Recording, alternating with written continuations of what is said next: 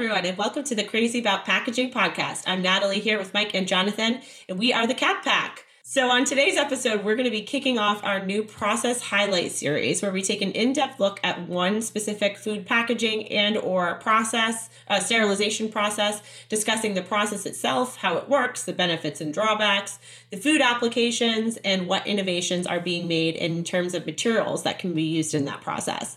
Um, so, today we're going to be starting that series with a discussion on hot fill packaging. But before we get into that, I have our second rendition of our new game, Can I Recycle That? Um, so, given the topic of today's episode, I selected a packaging format and application that's used in hot fill packaging the applesauce cup. Ah. So, yeah, so here we have, I have a you know, one that I emptied out and a filled version. So, I have it a filled applesauce cup. You can see it's sealed with foil lidding film with, you know, like a pretty simple label on top. It's, I don't really see any room in there in terms of the space between the product and the lidding film. You know, I can squeeze it. You can see that the, you probably can't see on the video, but the, the lidding film flexes, you know, as I squeeze it. And on the bottom, it says that it is made from polypropylene with the resin ID code number five. Yep. And then just in terms of the unfilled version, you can see that it's obviously made with a clear material and that lidding film kind of peels right off. So, yeah, let's talk about it. First, first thoughts. What do you guys think? Can we recycle this? Let's talk about it. 100%. So, hundred percent. Yeah, we can. But, Yes, but you there's can. a couple of factors to consider. You got to remove the, the lidding uh, to to really effectively recycle it. Mhm. So, as a consumer, taking that lidding off is important in the recyclability story. Mm-hmm. Um, the second is you mentioned that that one is clear. Not all applesauce cups are clear. A lot of them do have color. They are opaque. Mhm. And the opacity is not a challenge for recycling for polypropylene. But if it were a Mhm. different material, it would create significant challenges. So Right. I think on all fronts, it's recyclable. You know, the industry's changed a lot. So, for that particular container, it originally started off as a white, straight sidewall cup. Uh, it was a white opaque, so it had that in there. It, it is a multi-layer high barrier, so in general, it's got five to seven layers in it. And in the, you know, years ago, it actually was printed, right? So the print's gone away. You know, a lot of the opaque's gone away. So it's continued its journey to be more recyclable. But the beauty about the container itself, the structures, and even to Mike's point of being opaque, they're all still fully recyclable as a number five, you know, under certain criteria for EVOH, you know, by weight, etc., or percentage. So, but otherwise, Right. yes, 100% recyclable, you know, beautiful cut. It's come a long way. Yeah, so this obviously comes in a pack. You know, so it comes in a pack like package of like six or eight. So there's Right. an overwrap component that that's kind of like where these days I think the brands put most of their design features is kind of on that overwrap. I didn't bring it up here for the purposes of our discussion, but Right. the the label on this actually even says unit not labeled for additional sales. So it comes, Right. you know, with comes with its little friends when you buy it at the It grocery does, store. but yeah, the I think something that's important to talk about just for the purposes of our discussion today for the audience is that there's multiple components, as you said, Mike, to the whole overall package that need to be treated differently. So the plastic container, that's polypropylene that can be recycled as we said. Then you have to peel off this label, throw this throw this away, and then the overwrap gets treated differently as well. And so this is where kind of reference to some of the organizations that we've talked about in the past come in. You know, the APR design guide. So polypropylene is a preferred material. Uh, the clear, unpigmented, while like you mentioned, an opaque version could still be recycled in the polypropylene stream. Mm-hmm. Recycling stream clear is you know has the highest value from a recycling perspective.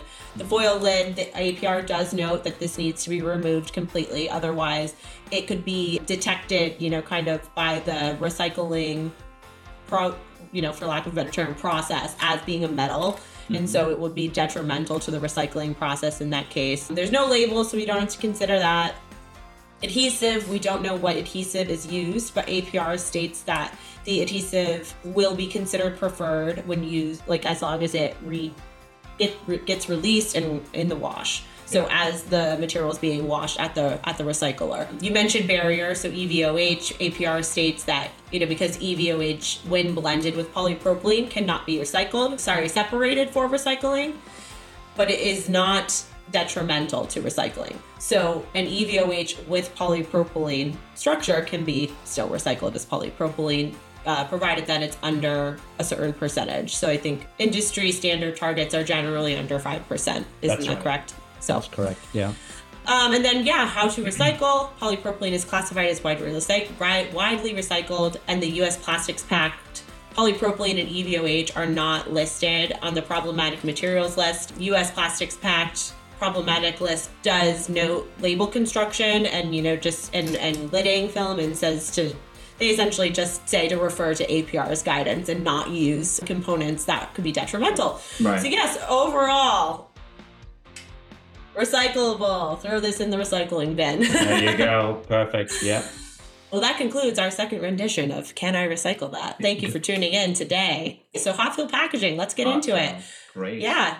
So, to start, why don't we just kind of ground the discussion by talking about, Sure. at its most basic level, what is hot fill packaging and how Sure. is it used? So hot fill packaging and a hot fill process generally you've seen the hot fill package that was the you know sort of let's let's let's go ahead and continue along the journey of the four ounce applesauce cup uh, you know nice uh, robust little little cup voila and if you think about hot fill so hot fill is exactly what it says it's getting the temperature of the product up to a specific temperature. So it kills all of the bacteria or you know anything that that uh, you know could potentially be a concern health wise so generally, you're up in the 185, 195 degree Fahrenheit range, and then you know the product is actually then cooked and then filled into a container, sealed, and then it goes into a cooling bath or a cooling tunnel, you know, to chill it as fast as possible. Generally, when you're talking about hot fill foods, you're talking sauces. So you're talking applesauce,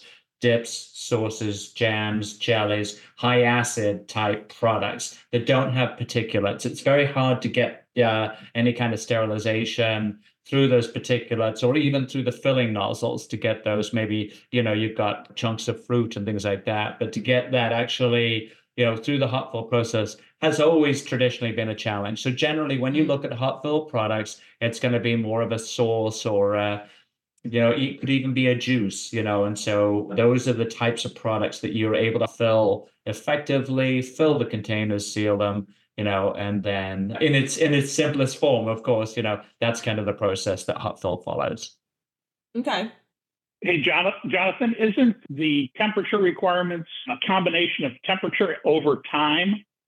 It is. It is. Well, like most things, you know, time, temperature, and pressure. But yes, Mhm. there is a specific time that the that the processes will anticipate prior to filling how long that product needs to be cooked, and so they'll vary depending on what the pH is, depending on what how much shelf life they're trying to get out of it. But yes, so you do have, and then you have that cooling effect as well. So you know, generally you want to get that heat out as fast as possible that has other implications on the package you know where you are hot filling you know there are some considerations that you really have to think about one of the comments you made natalie which was absolutely perfect segue was that wow it's all the way filled all the way up to the top of the lidding film you know it's mm. really that's a tremendous accomplishment on so many levels one of the biggest problems that you have with cups through the whole process is the potential if you don't fill it high enough as you used to, then it can cause wasting as that gas, that residual gas in that headspace contracts. It'll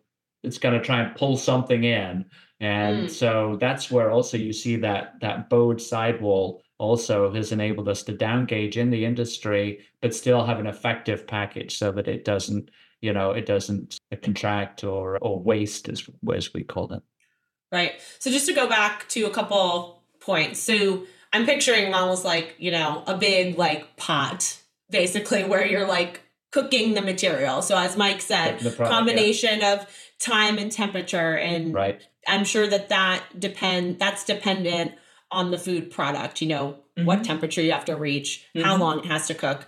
Right. then it Right. gets moved into the container It does through the yeah. process. That's And correct. so just I wanted to note that because it's whatever that food product is being cooked to, the material then needs to be able to Yes. withstand Absolutely. that 100%. temperature. And that's so that's key to kind of when you're when you're talking about the whole packaging and processing Yeah. sterilization system it all needs to work together in that way and then so i just was kind of cur- for my own curiosity you mentioned that then it goes into a cooling phase and you Mm-hmm. generally want to that happens quickly Mhm. is Yeah. what's the i guess reasoning or requirement behind why that needs to happen fast Well, you want to you want to try and get it to its finished product as fast as possible, and so getting that temperature out of there, uh, you know, quickly. A lot of times they'll just go straight into a water bath. I mean, because you've got Mhm. you got to remember, you know, Yep. you've got that nice hermetic seal.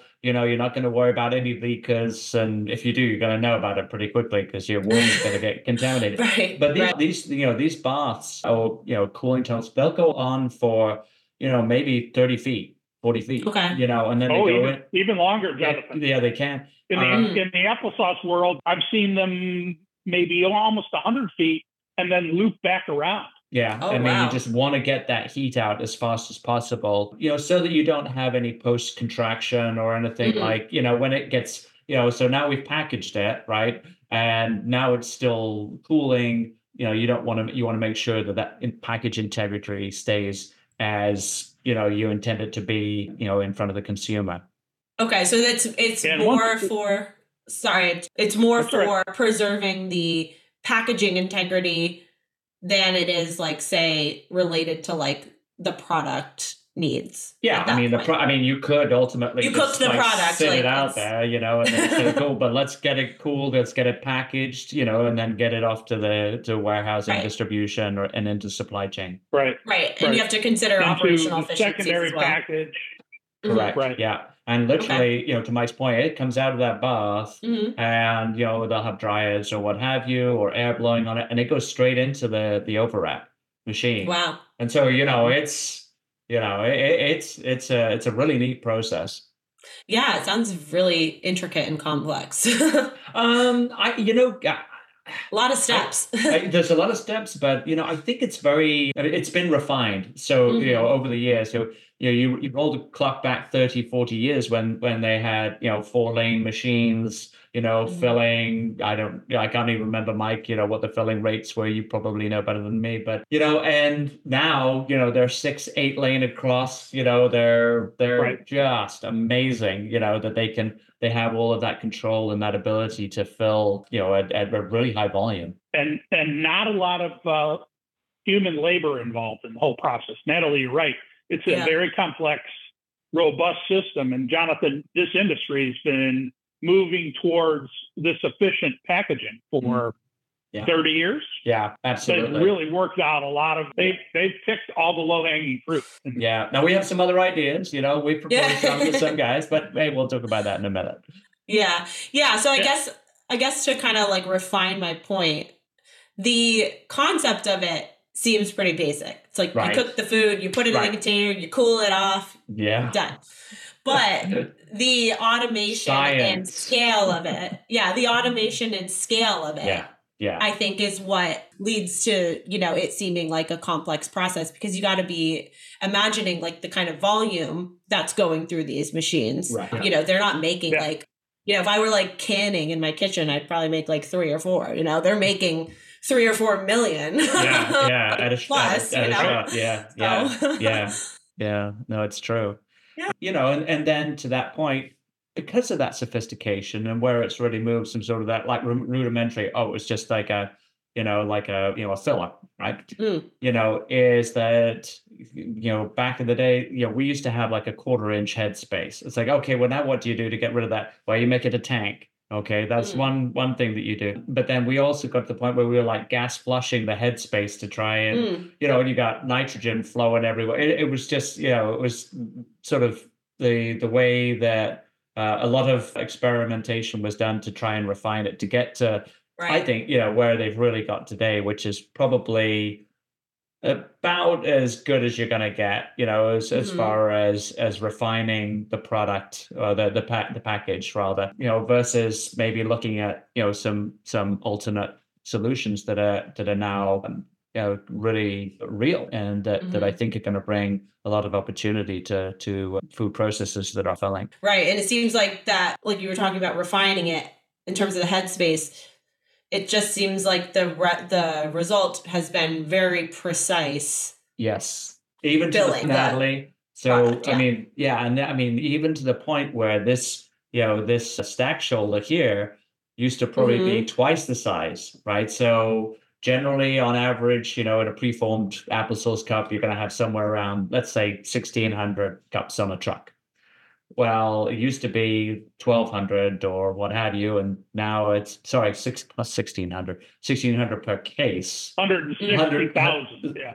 Yeah, 1.6 million, I think, is is something like that. That's actually on a truck. Um, but anyway, Mm. so you know, you you literally, you know, you had, you know, less, like you know, 1.2 billion. So now it's like 1.6 or whatever it is, and and but that's also another area that's become very sophisticated because these are automatic machines. So they've got to drop these very quickly without one hitch at all. You get one hitch and you know, you got applesauce going everywhere, or you shut the machine down because it missed a cycle. So again, another refinement. And in fact, even the seal area here, you can see how narrow that is. It used to be, you know, a wider flange there as well. So again, you know, hats off to the applesauce industry because they've done it. And and there's a lot of other applications that have, have sort of, you know, grown from that. So you think of hot fill, yes, it could have probably, you know, it started with sort of like the applesauce and things like that. But you know, you've got dips, you've got sources, you've got you know different kinds of pudding that can go in. They could be hot filled depending on the Mhm. pH. Yeah, so there's a lot of other applications out there that you can you know you can utilize a hot fill process for. Great. Mike, any comments about the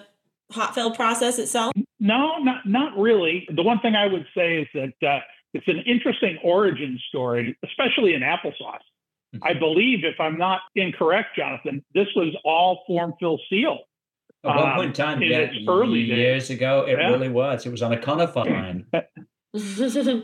And maybe and maybe we can talk about returning that to form fill seal over time with some of our Right. products. Oh, Mhm. well, you know what, Mike? That's a that's a great point because years ago I was dealing with a uh, a food processor, you know, a large food processor, and they were a fruit processor. So they they were more sort of into semi retort and things like that. But they had these two hot fill lines, and they were running styrene on them. And they said, "Hey, you know, we've got problems. Can you come out, take a look? You know, we can't get these things to work. You know, blah blah blah." And they were running a barrier styrene on it and they were filling it at the 185 to 195 degrees well styrene mm-hmm. doesn't really do well at those types of temperatures Nope. at all. And i mean they had the, i mean just it was just it, it was a real real challenge. And so to your point mike i mean choosing the right material for hot fill is absolutely critical. Now in styrene you can hot fill but you're hot filling at lower temperatures so that you don't you for know go- longer for longer time. that's exactly Mhm, right. So you've got that extended dwell time. Well, you know, if I'm a food processor and I've got another option, I need to get moving here because I need to increase my efficiencies and throughput and what have you ever else. And so that's now, to your point, Mike, now where we're able to go with the development of our XPP material. Mhm. Um, so originally, the the hot fill process that they had on FFS was a very com- complicated structure. It was very tightly controlled. It was it was it, it had challenges, but it, it produced a, a nice square container.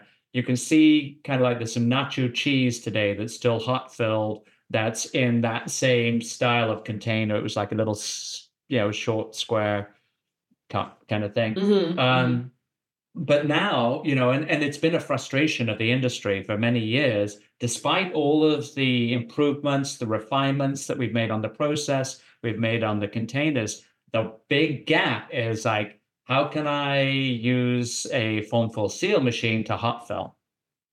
Mm. And that's been a real challenge because of the material. Now, with the development of our XPP material, not only can we hot fill, we can hot fill in multi-layer high barrier co-extruded structures as well.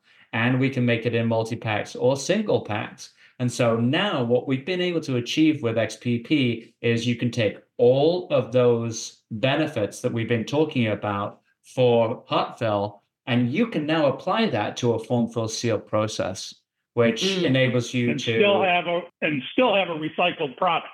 Mm, Recycled Hundred right. Yes. I So, yeah. So now you've got form fill seal machines that are out there with guys that you know with with big brand owners that have got you know wider product portfolios, but they they've you know had to be focused only on certain processes. Now, for instance, you know you can take somebody that's doing you know, maybe like a you know a hot fill applesauce or what have you. Say, well, you know, you want to do salsa on that line too? Well, you can do salsa. Oh, you want it to be a microwavable product? Yeah, got it. You want it to freeze? Yeah, we can do that too. And so there's Mm. so many opportunities either for product line extensions, for new product development, for expanding and utilizing your existing product lines, you know, and, and further enhancements on on other other products that you're you're uh, packaging.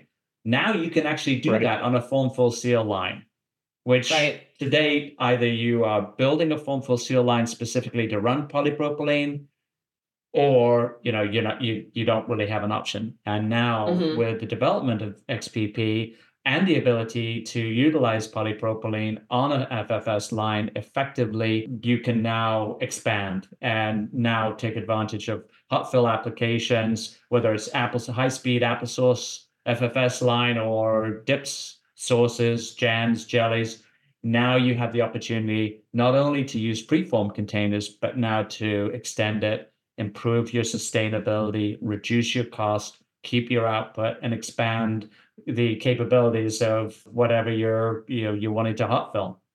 Right. Yeah. So this like this applesauce cup that we've been discussing, this is a Yes. preformed an example of a preformed container. So just Yes. for the listeners, that just means that this is, you know, formed at a different location and then sent to, you know, the apples where the applesauce is actually processed and filled into it. Whereas in a form fill seal, they would be bringing in roll stock and doing the forming Right. you know all there in line so then that's you know uh, an increase in efficiency for the processor an increase in speed output you know all those things so that would be like one of the main benefits in addition to the material benefits that you would get from using you know recyclable sustainable polypropylene that has that temperature range that jonathan was talking about Yeah, so you know, you you know, you think of how many of these you can fit on a, a truck, you know, and I Mhm. think it ends up being somewhere about twenty thousand pounds. Let's say, you know, some something like that. You can double that. You can put forty thousand pounds of roll stock on a truck. So you immediately just you immediately just cut your transportation expenses in half. well and you took yeah you just completely took a step out of it. Right? You know and it's like from a right, transportation right, yeah. perspective now you know it, it it is is you know fill seal it uh, or you know has challenges as well but it's been around. People know it. They love it. It's you know it's got you know got some, some you know it, it it does not add too much complexity uh, as long as you're in form fill seal and you understand that Yeah. process versus you know a deposit fill seal container.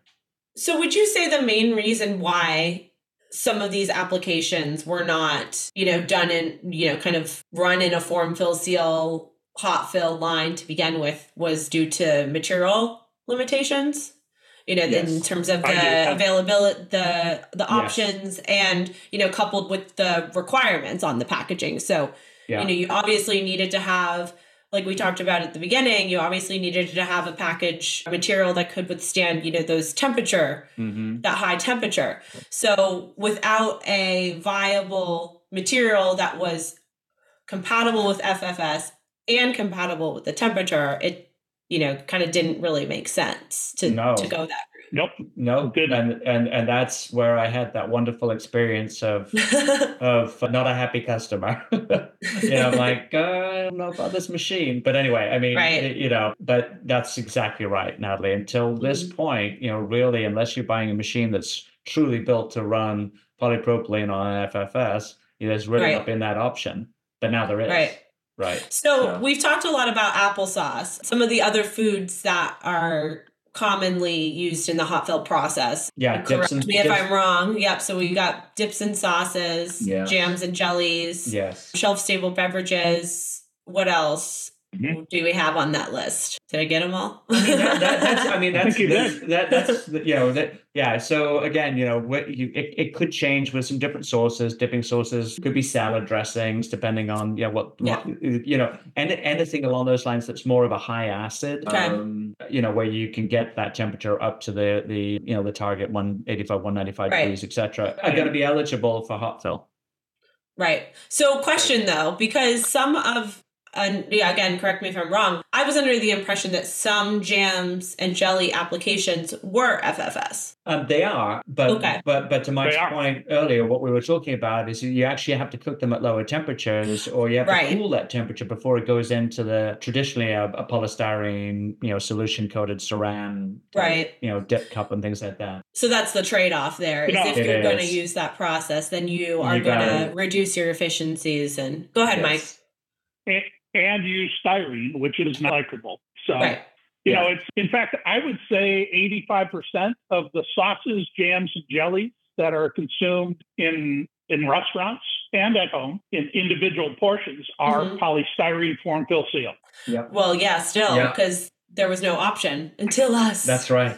That's right. Right. That's that's that's right. You know, and so you know the the that industry, you know, it's interesting because there's some form fill seal and there's some preformed which are array Mhm. trays, right? So if you're making a preformed array tray, yeah, yeah, Right. typically you could make it out of polypropylene, which is kind of like surprising that they haven't even you know made that move yet. Mm, Um, Yeah. But then you've got the form fill seal side as well, which is limited. So what they basically done said, well, either even though that we have these, you know, two the same process, we're using two different types of formats. Still challenging because you're still filling styrene.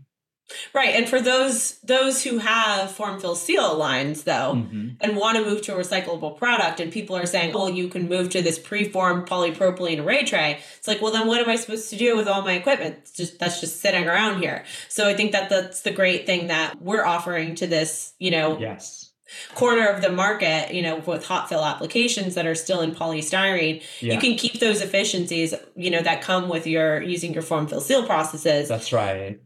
Without having to make that trade-off you know of Right. not using a recyclable product you know we give it we're you know we're giving giving them the whole you know whole package the whole Right. list of requirements so Yeah, I mean, traditionally Right. over the last few, well, last probably ten years, Mike, I'm, I'm, I'm guessing, you know, we, you know, the industry's been trying to help provide a solution for array trays and for, you know, dips and sauces, you know, for the, the little thing. And it, it's, it has, it's just always been a challenge, you Yeah. know, from the product perspective. You know, there's some PETs that are, are used in there Mhm. as well, you know, but again, you know, you've got you're constrained with that similar uh, process. So, you know, to me, that's that's one because you could you know, you think about what you could also do. You could keep the dips hot. You could put it in a microwave. You know, there's a, there's a bunch of other things that you could still do that you can't do with a finished filled PS. right And to make matters Yeah. worse, you know, we, I mean, we were coming up with some ridiculous structures just to meet the same barrier performance. I mean, you, I can't even get it. I mean, like nine layer, thirteen. I was like,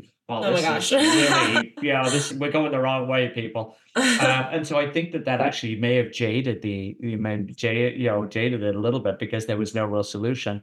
But Yeah. now, you know, with the ability to use uh, polypropylene on there, you get beautiful organoleptics. You get the clarity, you get the gloss, you Mhm. get the sealability to the first thing that we were talking about is how nice and easy that peel is. And some of those sources can be incredibly aggressive. Uh, you know, they just eat through stuff. Well, you've got you know, polypropylene where it's going to be really, you know, a solid, good package, you know, that's Right. Right. Going to provide those benefits. mike did you have something to say Well, you know, I, I one of the things I think about is a lot of these so- small individual format sauces and, and dips. Uh, companies don't think of them as being recyclable. They've sort of trained themselves because they they're they're using materials that aren't recycled or recyclable. They consider their products to be outside the recycling realm, and I think that's a mistake. I think their consumers, their loyal consumers, would like to see a recyclable package for whatever they're buying. Mhm. And you just don't get that with styrene in form fill seal. But now XPP provides a vehicle to provide all of the benefits and recyclability without, and when you think about it, an improved cost footprint in the processing and improved cost footprint in the packaging itself. It's just, there's just so many benefits to considering XPP for form fill seal Yeah. and sauce packaging. Yeah. Right. Well, and to clarify, the reason why those, you know, kind of portion, you know, ketchup packet, cut- ketchup dip cups or whatever are kind of not really seen as being recyclable is not just because of the material that they're in, but also because That's of right. the dimensions, the size, you know, because I'm on APR's website right now. They clearly They're hard to even have catch. a, Yeah. yeah, they even have a specific section on, you know, dimensions of the container. And they have, you know, their the size requirements. It needs to be over a certain size in order to be considered, you know, that it would be widely recycled because like you said, the it needs to be kind of like caught up in with Right. everything else. Right. Um and but I think when you consider that, you know, somebody, a processor might say to themselves, well, so why would I make the material switch? Because it's not going to be recycled anyway. But I think overcoming the challenge of the dimensional challenge of recyclability is a lot smaller of a hurdle to, to get over than the material challenge. You know, the Oh, material yeah, yeah, challenge Yeah.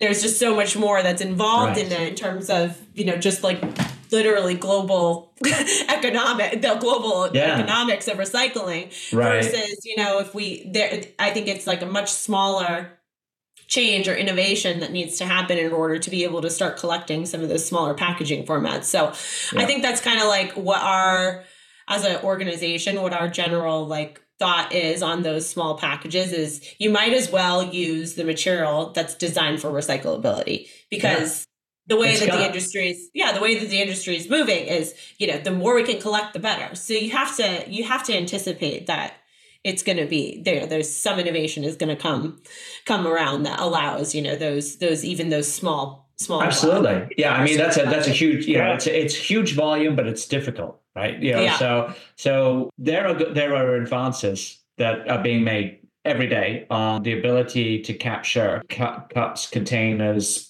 You know, I mean, films. I mean, they're working on films, and it's it's making good progress to be able to collect film, right? So Mhm. you know so eventually it's going to get there okay the Yeah. sophistication of what's going on with the with the MRFs and the you know the the recycling recyclers and their ability to capture smaller and smaller containers is going to continue Mhm. to expand Yep.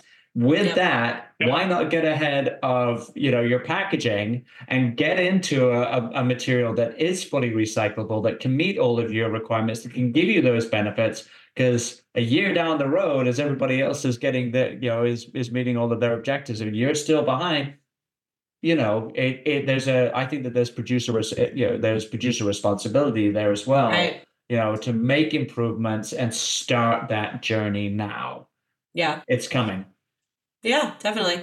Um, yeah, so good points. So we talked about some of the advantages of hot fill processing in terms of you know efficiencies and how could that could maybe be our versatility. You know, it sounds like the hot fill process can be used with a pretty wide variety of different food products. Some of the increased efficiencies that might come were the industry to move to form fill seal formats. Something we didn't really talk about yet was shelf stability. So I just wanted to touch on that because that's kind of one of the key benefits of the hot fill process is that your result the result is, you know, a shelf stable product which can also be influenced by the material choice. Like I just picked up the applesauce cup that we've been discussing and it says best by, and we just bought this today, mind you.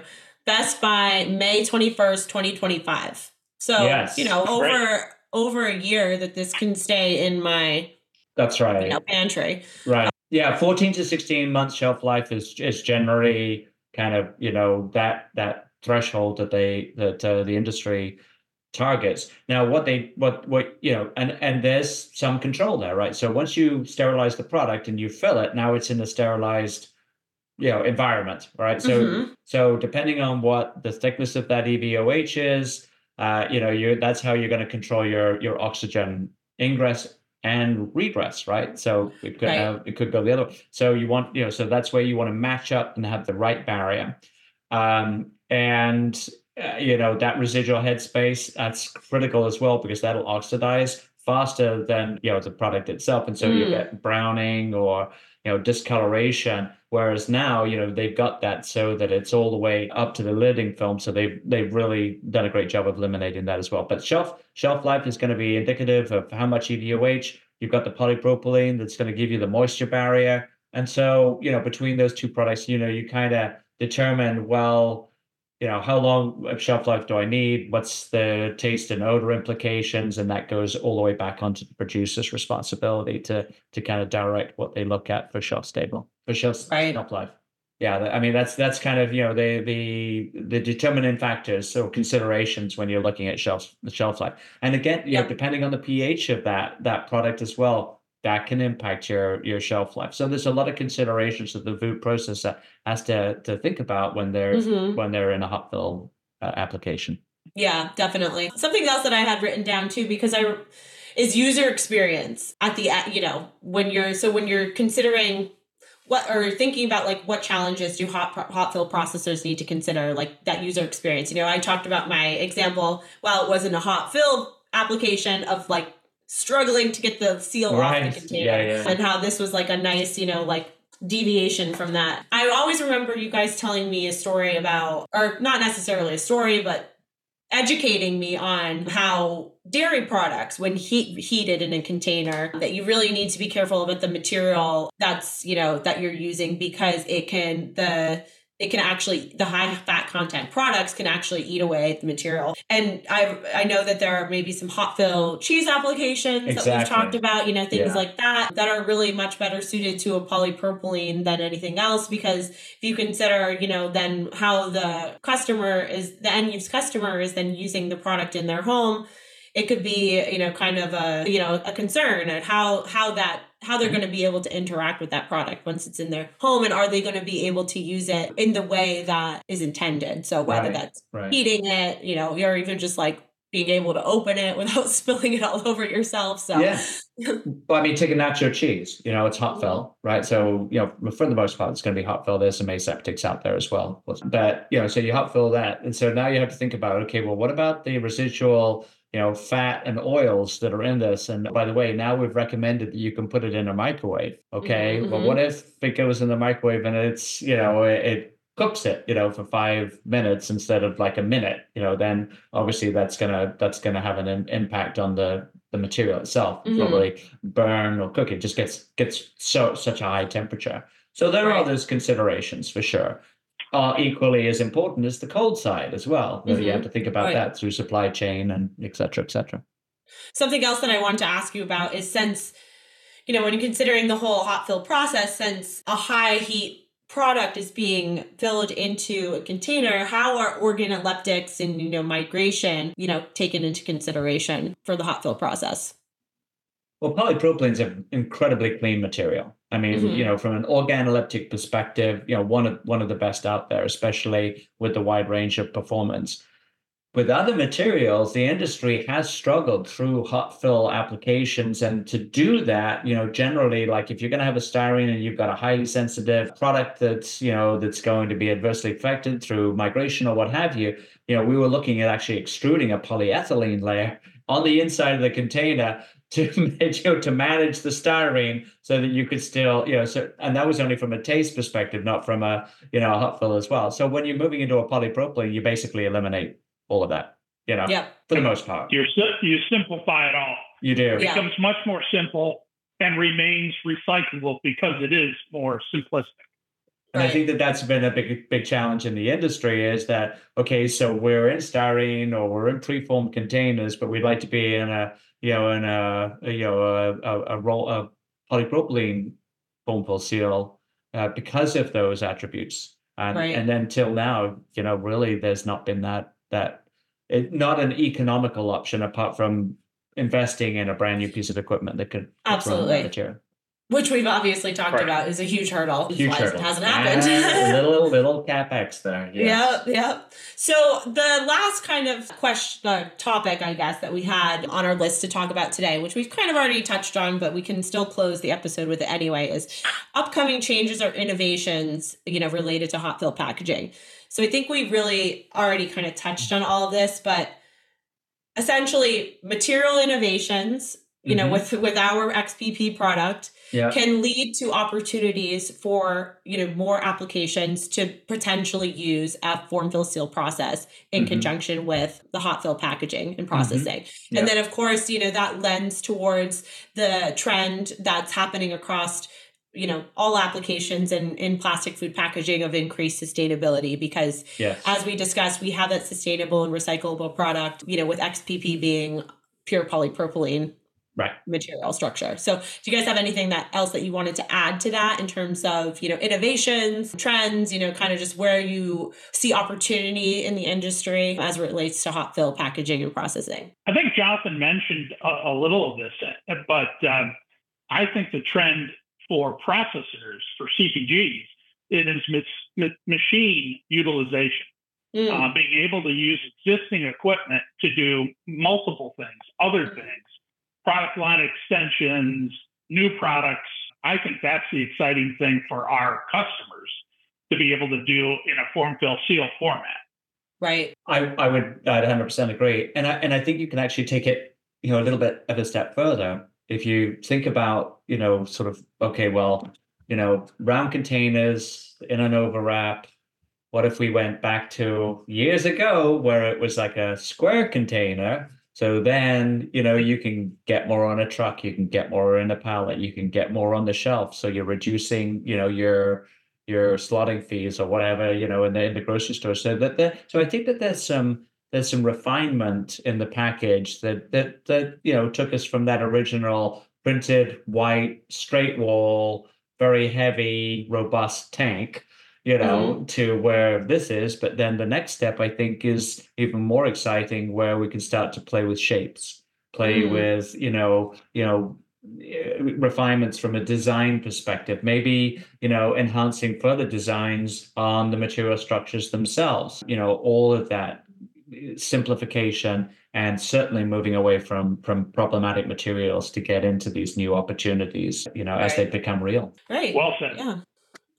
Cool. Well, this was this was a interesting episode. I certainly learned a lot. I hope everybody at home listening did as well. Yeah, that's our episode today. Thank you so much to everyone who tuned in to listen. We're excited to have another year of bring another year of crazy about packaging podcast episodes to you. If you're interested in learning more about hot fill packaging, I'd encourage the listeners to go take a look at our blog where we have a couple articles up there about, you know, material selection and sustainability as it relates to hot fill packaging applications. Um, next year, we're going to continue our process highlight series where we'll be discussing aseptic packaging and processing. And so, in the meantime, for more information about us, you can visit our website at www.icpg.co. If you'd like to take part in the conversation, you can follow us on social media at ICPG on LinkedIn, at ICPG Co on Instagram and Twitter, or email us at icpg at impactgroup.co. We'd love to chat with you. And of course, you can. uh, listen to our podcast on our website and on all major podcast channels. We hope you get, enjoyed getting a little crazy about packaging with us, and we will talk to you next month.